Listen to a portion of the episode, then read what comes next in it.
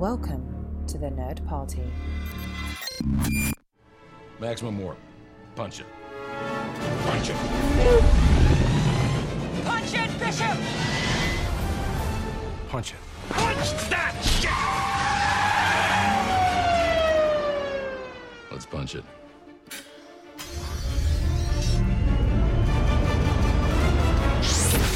Hello, everybody, and welcome to episode 10 of Punch It. My name is Charlene Schmidt, and with me, as always, is. Tristan Rodell. I think going into the double digits is a special thing, Tristan. We are, I think, officially an official podcast now. Yeah, we're afloat and we've stayed afloat and uh, we're not going anywhere now. Nope, we're here to stay. So here we are, and we have to kick off with the big news of the day because at, when we were recording this, we found out mere hours ago that yes, Carrie Fisher is no longer with us here. May she rest in peace. She died at 60 of a heart attack in Los Angeles. She was on her way from London to Los Angeles and she had a heart attack on the airplane. They had to do CPR and last that it was reported was that she was in stable condition when she was at the hospital, but that obviously didn't last and she was 60 years of age and she was a fantastic writer and actress and best known of course as Princess Leia in the Star Wars anthology. And it's uh you know like we're talking about Star Wars today and we've talked about Star Wars for the past 2 weeks and we thought that it was only uh, appropriate to talk about her on the show because both of us have read her books. Yeah, yeah. and seen her movies and it's just uh I know we live in this in this weird culture where we mourn over celebrities because they were celebrities you know like we mourn over that as a collective conscious because our community is now online our community is now in other people instead of ourselves but uh, I, I I don't always participate in that but this one this one was uh even though we saw it coming you know it was it was still a shock to the system Yeah, because the heart attack happened a couple of days before, before Christmas. right right Right? So, yeah, last we had heard she was in stable condition, maybe on the road to what was probably going to be a difficult and long recovery had that happened. And of course, that did not happen because she took a turn for the worse today.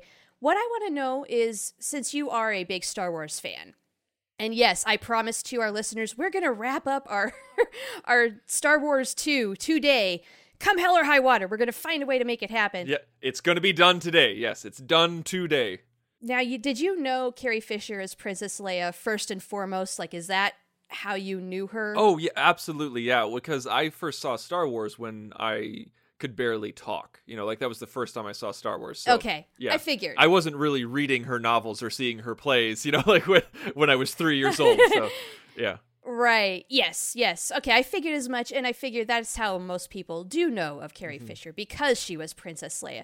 I've actually got a very different angle on this. I mean, anybody who's listened to our last couple of Punch Its knows uh, I watched Star Wars very young, like you did, but I've not watched them since. And no, I'm not a big fan. But you know what?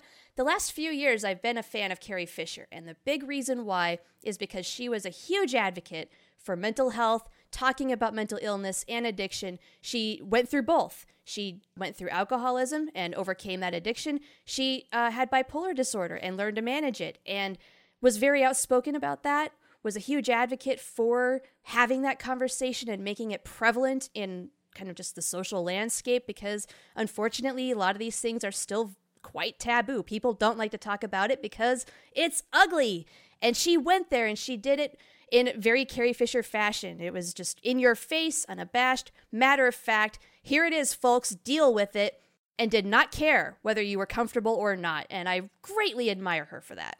Yeah, if any of you are listeners of our previous show, To the Journey, you know that we did not shy away with talking about mental illness because mental illness was discussed in Star Trek Voyager, mm-hmm. and you and I have have dealt with it in our own personal ways, whether it was personal or with others in our lives. And Yeah, or both. And so we have always wanted to talk about it earnestly and we've always wanted to not shy away from it and realize and help people realize that there is hope out there and that you can overcome it you can deal with it even though it doesn't look like you can and even though it doesn't feel like there's light at the end of the tunnel we try to be honest about it and that's one thing that i really respected about her was that she would go over the top with it You know, she would not hide it. She wouldn't be ashamed of it. She she would write about it. That was her therapy.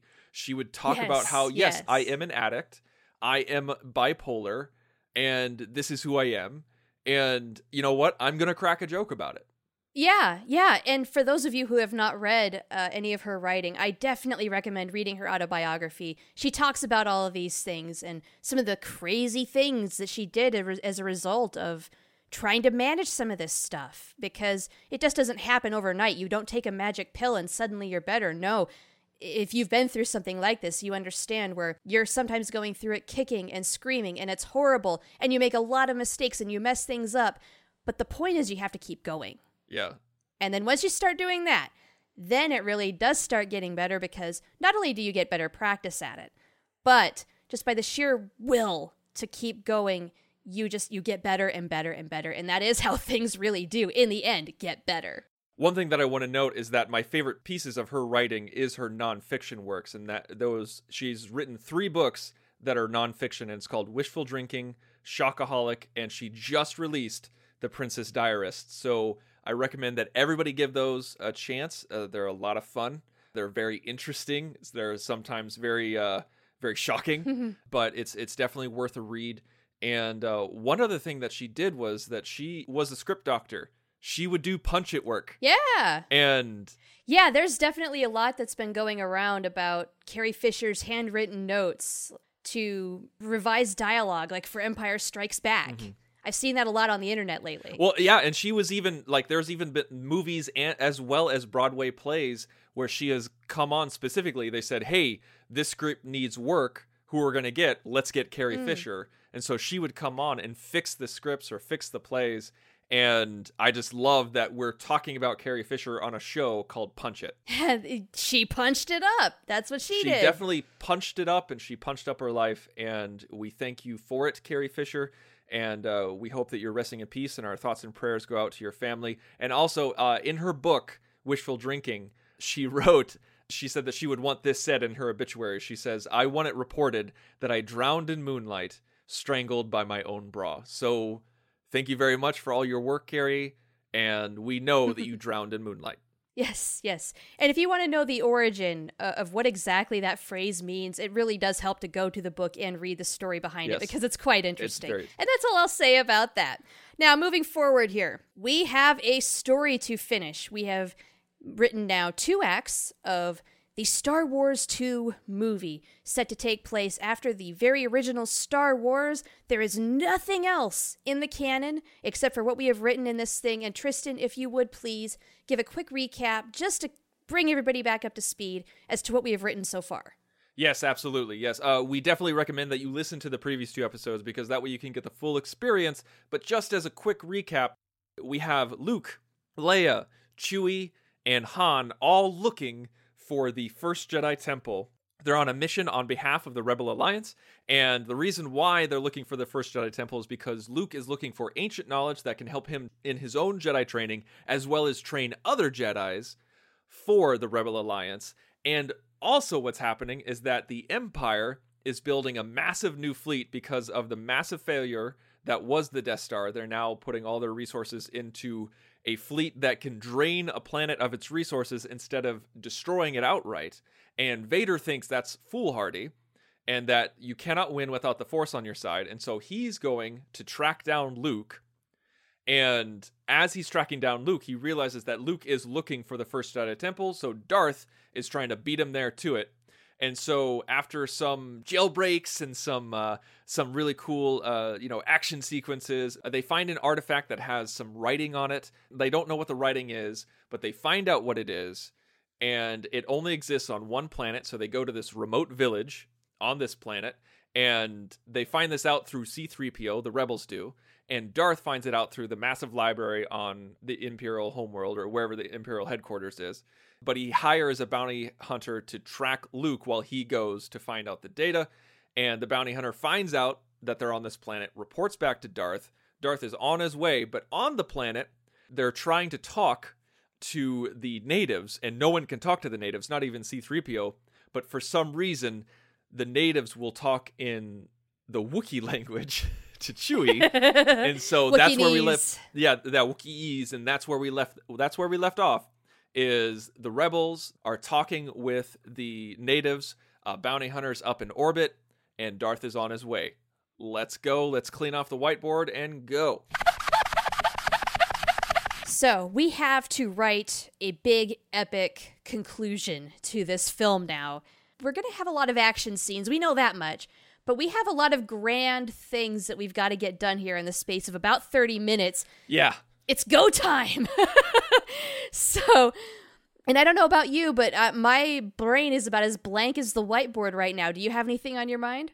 I'm think. Okay, here's the thing. Like, you're absolutely right that we got to have a lot of action scenes, or at least one big one. You know, like there's got to be. Yeah, yeah. there's got to be something cool. Here, here's where my brain is going. Let's tease just a little bit of the ending before we actually get to the temple. I'm thinking that when we get to the temple, we have two action scenes that are going on simultaneously. All right, Okay. we've got Vader and Luke fighting at the temple, Okay.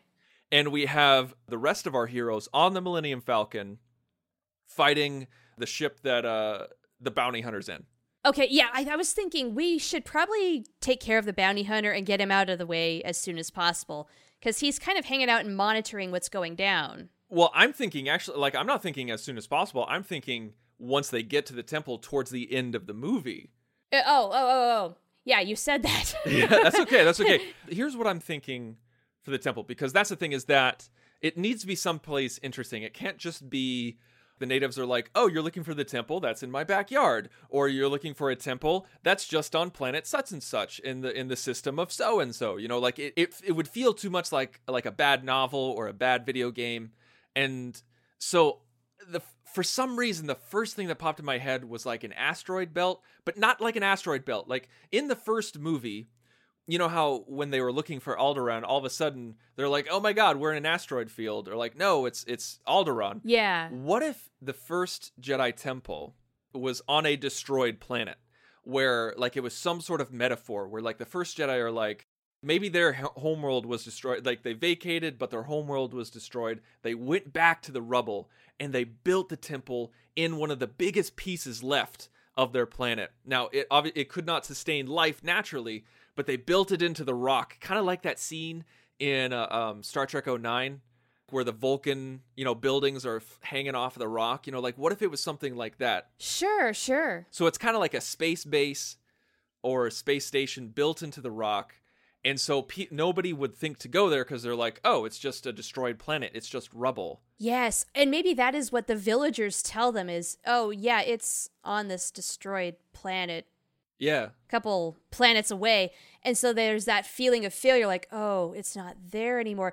But in the asteroid belt, there's like, there's tons of obstacle courses and ships waiting for them and things, all sorts of things to help train. And it is out there, but we don't get that knowledge right away. They're going Right. to have to discover that later. Yes, yeah, like right off the bat, Chewie tells them what the natives said. It's on the destroyed planet of whatever the, the planet's name is. And Han Han and Leia are like, "Oh, well, great. Just fan freaking tastic." You know, like it's been Yeah, oh, great. We're going to have to go back to the council or whoever is in charge and give them this awful news and tell them that, yes, we wasted everybody's time. Yeah, and Luke goes, "No, we're going."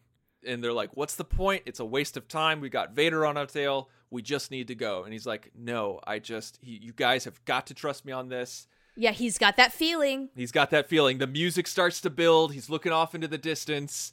You know that moment, that hero moment when he's like, he's like, I am not going to go this far to have been stopped by this. right, right. Yes, absolutely. Okay. Now we have the bounty hunter Right. who's kind of watching their movements right now.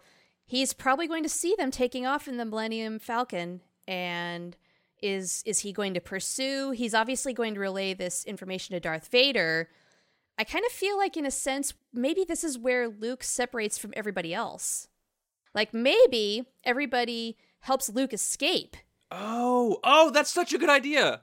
So, okay, yes, yes, they're on the planet and they're talking to the natives, and then somehow, like maybe like C3PO goes over the comm and says, like, hey, the Millennium Falcon's picking up a strange signal. I think we've got company. And they're like, is it Vader? No, it's somebody else. And then Han recognizes the ship. You know, he's in the seedy underbelly. You sure he's he's dealt with Right, this right. bounty hunter before.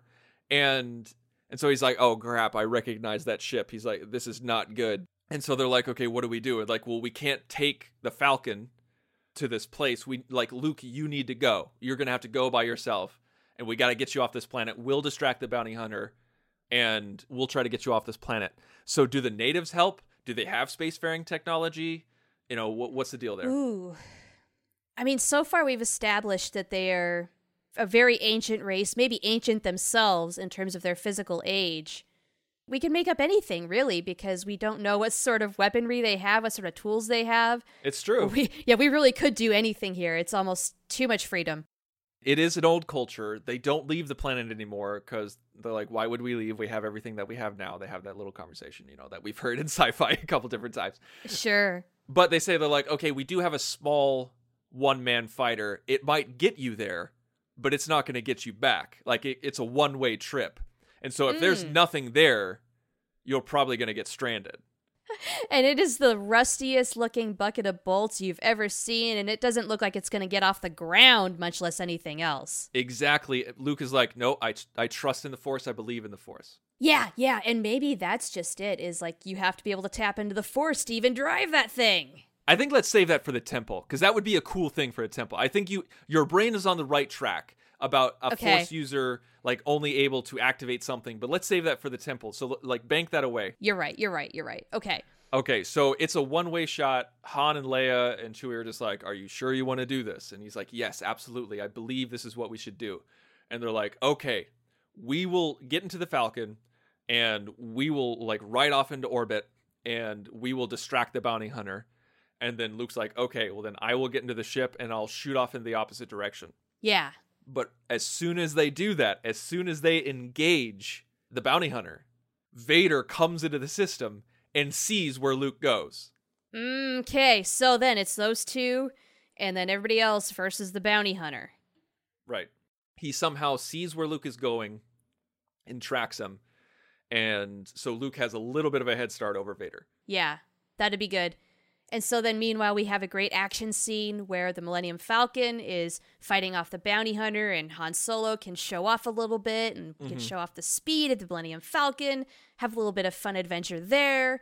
I don't know if we need to delve too much into an action scene like that. I don't think so. I think we, the people, can use their imaginations. Like we write down epic battle, you know, like, and Yeah, epic battle, pew pew pew pew pew pew pew, and then boom. We could talk about stuff where, you know, like Han skims off of the atmosphere and like it makes the bounty hunter bounce off or something like that. Like we could go into that detail, but just imagine a very epic, cool dogfight in space between the Millennium Falcon Right, and maybe uh, maybe there's even a little bit of communication between Han and the bounty hunter because maybe they know each other and Oh, they don't yeah. like each other, so they're talking smack back and forth. yeah, forth. it could be kind of like in uh, Star Trek Six, like they're just quoting Shakespeare back and forth. Yeah. like I'd pay good money to sh- if he'd shut up. And then you got Chang on the other side, cry havoc.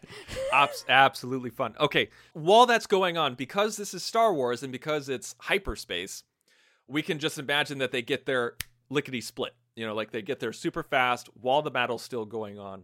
And so as Luke arrives, he just sees a destroyed planet. There's a quarter of it hanging in space, but then there's just tons and tons of debris around it.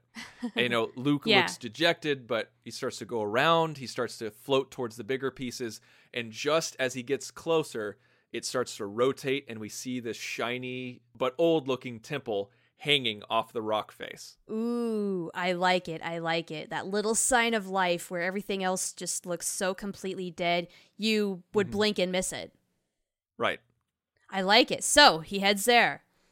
Right as he sees that, his ship starts to flicker because it's starting to shut down. We all know that moment where he's looking around and he's like, "Oh crap, that's what the the natives were talking about. This really was a one-way trip." He starts he starts banging on the console and it starts going a little bit. He's he gets one more push and he gets one more shot out of the thrusters and he goes towards the temple and he's like, "Let's hope that I can I can dock at this speed or something like that." Right. Taps in. We see him, you know, mentally just feeling it. The closer he gets, the bigger the smile on his face, almost as if he's demented, you know? The smile turns into a laugh and it's like, and then at the very last minute, of course, boom, it opens up and there he flies right on in. Yeah, and he it, it's a hard landing, but he lands. Yeah, yeah. And then, of course, he's got that moment of glee of, yeah, I knew it. I knew it. I knew it. So he gets out and starts walking around, and that's right when Darth enters the system. The thing is, though, is Luke is now in this temple. Is Darth going to chase right after him and just barely get in as a result of Luke gaining admission? I think there's got to be like just a minute or two of breathing room. I think there's got to be Luke is in the temple and he gets to walk around just a little bit. Okay. Yeah, yeah, yeah. You're right. You're right. Here's what I'm imagining, and let, let me know if you're on the same page here. So he crash lands, he hops out of his ship, and we see that he's safe and that he's hopped out of the ship, and then boom, Darth is out of hyperspace and he's there. And so the audience now knows that Darth Vader is there. Okay. And it's only a matter of time until he docks. And so then the camera cuts to Luke and he's looking around. He's trying to find something of use. This is one of those times when I want to introduce something from the Star Wars universe that is outside of the movie. And I hope that you can forgive me. you know, the thing is, I don't really know that much better. So I can forgive you. This is the only thing that we've introduced or that we could possibly introduce outside of the first movie. But there's a thing called a Jedi holocron. Okay, I don't know anything about this. I don't remember a darn thing. All we're doing is just giving what we've talked about a name. So when we talked about ancient knowledge at the Jedi Temple, it's it could be it's like an old USB flash drive, but like a thousand times more Mm. powerful. So a Jedi holocron is like a is a blue cube. So what I'm imagining is that he's looking around, he's seeing old fighters, he's seeing old training rooms, but it is so just dejected and rusted over and like there's just no way that he'd be able to use any of these facilities. And he's so he's just Mm. downtrodden. He's like this was such a waste. You know, like what can I find here? And then he goes into a room and he just sees all of this archival material, all of this knowledge. Yeah, I like it because in a way he's so excited that he's found this temple finally and dejected at the same time realizing that we can't train here. Yeah. But then he finds the archive and uh, maybe are you thinking that this is going to help set them up to build a training facility in the future? Or is it just going to have like all the Jedi secrets? I think it's just going to have the Jedi secrets, but we don't know what data's on there, so it could be something in Yeah. the future where in the next movie he gains that information and he's able to build a training facility or he gets more knowledge on training tactics. But here's what I'm thinking: there's an entire room filled to the brim with these holocrons, but then right when that happens, right when he sees it, that's when Vader's behind him. Of course, of course. So now we're going to have to have an epic fight scene. Our hero versus the enemy. Exactly. It's got to be a lightsaber fight. I have a theory on this too. Darth Vader, I mean, he is a powerful, Mm-hmm. powerful foe. Right. He really should. I mean, he's he's definitely bigger, and I would say stronger than Luke Skywalker Very is. much so. And so they both have a lightsaber. Physically, Darth Vader should be able to take Luke eventually. There might be a fight on his hands, but you know, just in terms of pure physicality, he can take him. I think the thing that's going to get Luke out of this fight to win it is the Force. The fact that he can tap into it and use it for good, that's going to be the edge that gets him to defeat Darth Vader. I think that's a great idea, and I think we can build off of that. But one thing that we need to know is that in 1977, we saw that Darth Vader had he could use the Force as well. Yeah, okay, that was just the next thing I was about to go to is yes, he can tap into it. What if the force backfires on him though, somehow? Well, how about? Th- I mean, I don't know. The force is such a mysterious thing. and there are no rules to it. We have no rules on the Force. I know, but it's such a deus ex machina. Okay, so let's. How about we build to that moment where we established earlier on in previous episodes that Luke knows that he's not ready for Darth Vader. He has said this. He is like he has almost mm-hmm. pulled out his lightsaber and, and he has literally said, "Wow, I am so not ready for this." And then they run away and hop into a speeder and get away. Right, that happened. So he knows that he can't take Vader, but his anger is almost overcoming him, and he realizes that he's like, okay, I can't let anger overcome me. That's the way to the dark side. But this guy killed my mentor, and he killed my father. yeah. That's what we found. Like we found out in 1977 that he killed his father, Anakin Skywalker, and now he killed his mentor. So he's killed, and the Empire has killed his family, Ben, and uh, I mean, I'm sorry, he killed his family, Uncle Owen and Aunt Beru. And so this man is responsible for everything good in his life dying. You know that he's Mhm. going to charge after him, and they're going to have that. I but I think Luke knows that he can't take him, so there's going to be some cat and mouse. Like there's going to be like maybe he'll get a few shots in and then try to run away into different areas of the building or things like that.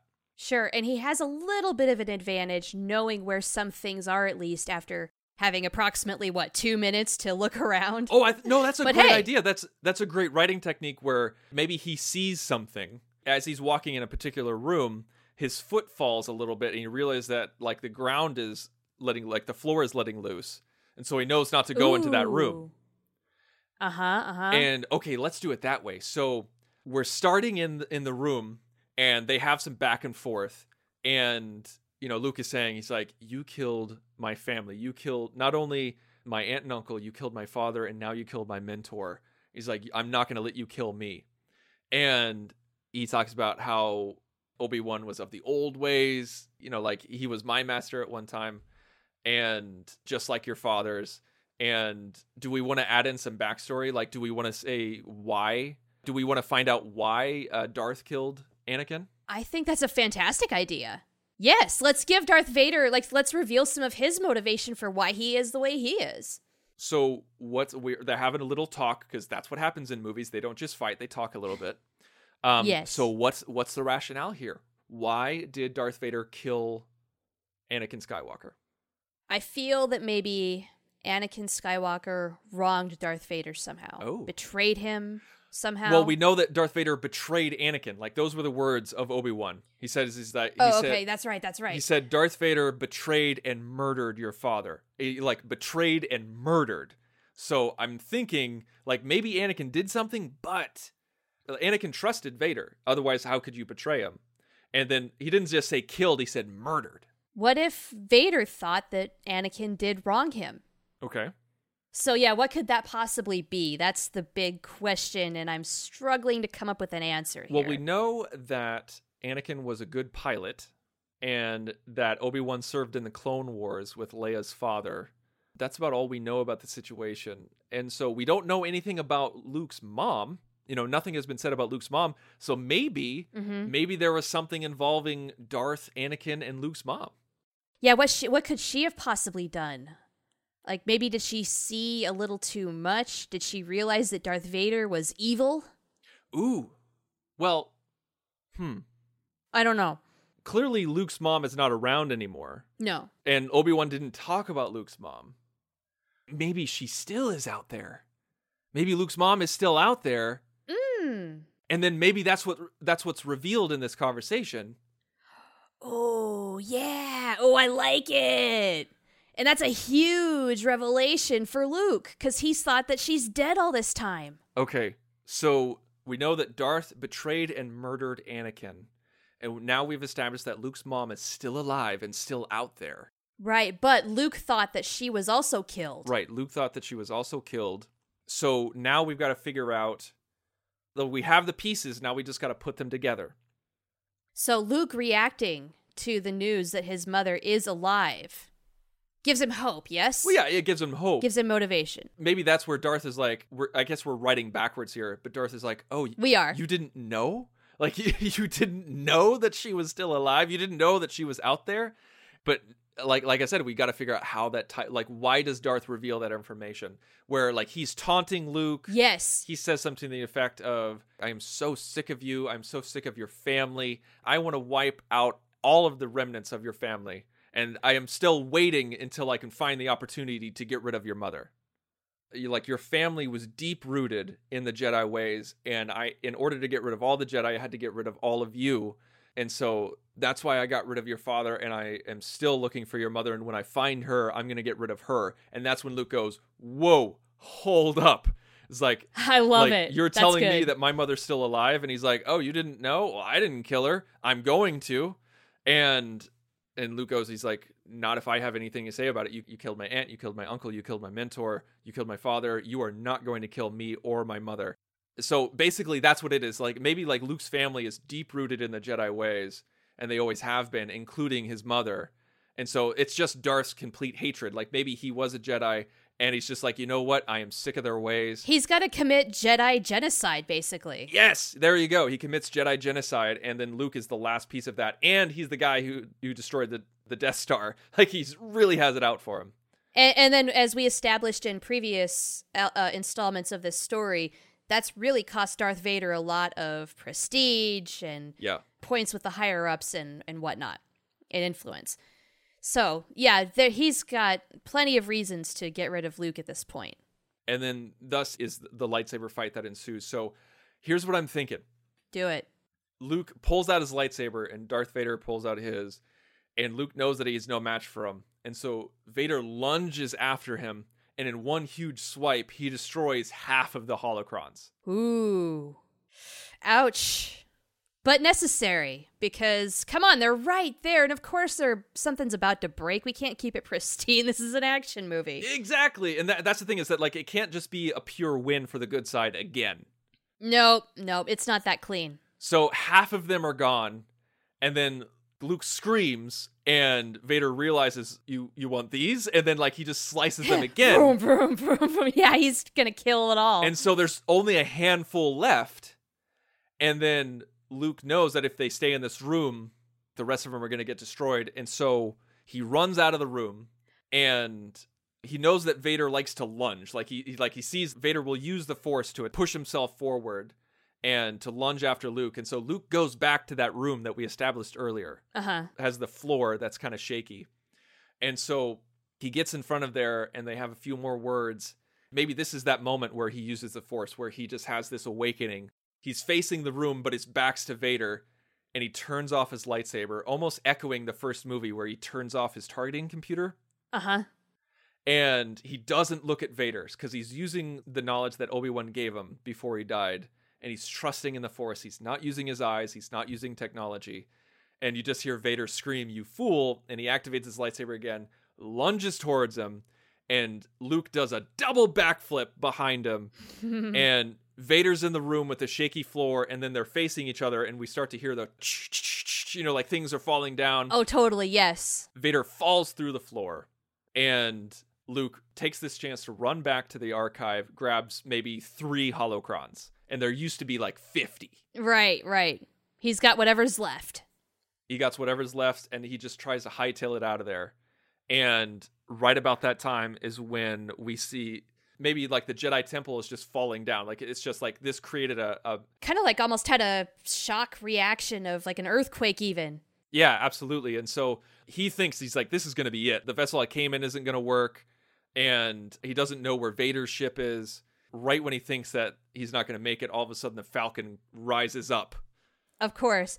Yeah, maybe maybe just maybe there's an uh somehow the shred of energy to transmit a signal or something and the Millennium Falcon is I don't know. Forgive the Star Trek term hailing it saying, "Luke, Luke, are you out there? Let us know where you are." Maybe, okay, maybe that's on their side. So, like, Or maybe they just find it. That, that's probably easier.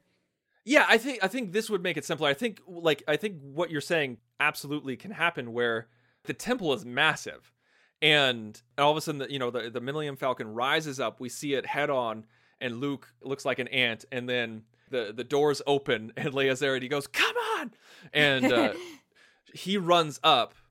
They get away and they're like, "Okay, we you know like we found it." And then Luke goes, "How did you find me?" Like, "Oh, well we tracked that old ship.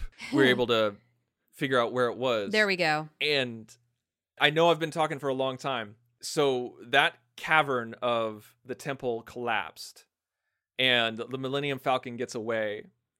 And I think this is like I want you to talk about what they talk about in the Millennium Falcon, but I have an idea for Vader at the end. So Oh, okay.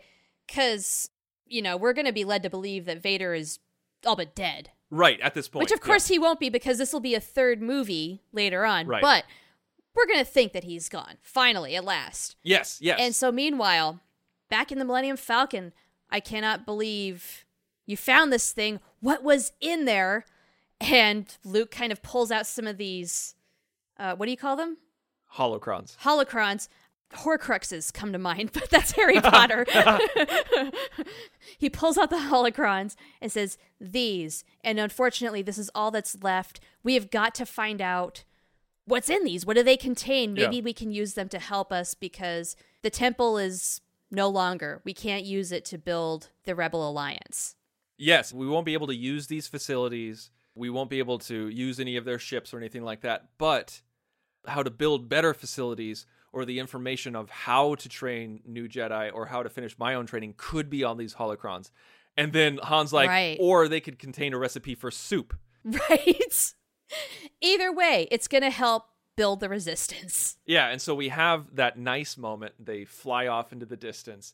But then right before the credits, we go back to the temple. It's still falling down. Mm-hmm. We see Vader on the floor. You know, his suit's all scarred up and broken from the rocks. Oh, yeah. He looks to the left and he sees one single red holocron.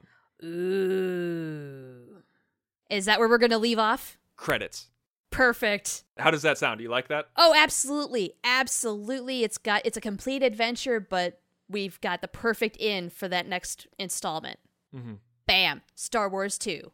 And that way, it's not all Luke winning. Darth Vader was able to destroy most of the ancient knowledge and still find some of his own. Like, Right. obviously, like all the holocrons were blue. You could tell they were part of the Jedi, but then he finds this red holocron, and we as an audience all know what that means because of the colors of the lightsabers. Yes. And yet there is still some hope because there are still some holocrons that are going to help the Rebel Alliance. There is hope. And Luke, Leia, Chewie, Han, they're all still alive by Right. the skin of their teeth. Yeah, yeah, yeah. This is good. This is good. It's the perfect middle movie. And then Luke reveals that my mother is still alive. We've got to find her. Yeah, we gotta find her. Maybe she can help us out. And they're like, well, there we go. Oh my god, Star Wars 3, the search for Luke's mom. Yes. yes. Crossing the paths once again. I love it. Well, that's great. Okay, we did it. We wrote the movie. Woo! Whew. Okay, guys. We're not going to write Star Wars 3 for quite some time. So for those Yeah, of you we who need are a like, breather. okay, yeah, we need a breather just as much as you do. So we thank you so much for sticking with us uh, for three episodes. This is the first movie that we've written on the fly ever. And Yeah. uh, we hope that you enjoyed it. And we hope that you enjoy some of our other shows because please go to thenerdparty.com and you can find out that we have seven shows on the network. We have new content coming to you every single day of the week. And uh, you will find something. We got Star Wars, we got Star Trek, we got General Geek, we got we got this show, we got Nerd Nuptial, we got so many things, so so many things. And one other thing that you should do is go to lootcrate.com slash nerd party. It's a great Geekbox subscription service. From there, you can subscribe. They send you a box of Pop Funkos, action figures, t shirts, comic books, all this great stuff. $40 worth of merchandise for less than 20 If you go to lootcrate.com slash nerd party, enter in code nerd party, you will save even more money off of that. Shar, where could we find you online? Well, aside from this podcast, of course, you can find me on Twitter, and my handle is Oh the Profanity. Where can people find you? You can find me on Twitter as well at the Insane Robin. You can also find me elsewhere on the network on the aforementioned show Nerd Nuptial, which is a show that I host with my wife. And you can also find the show page on Facebook.com slash the Nerd Party, as well as on Twitter at Join Nerd Party. Oh, that's a lot of stuff to remember, but it will be worth it because we have a great network and we want you to join the revolution and join the Nerd Party. That's right, and we're going to continue punching it into 2017. Ready for warp, sir. Let's punch it.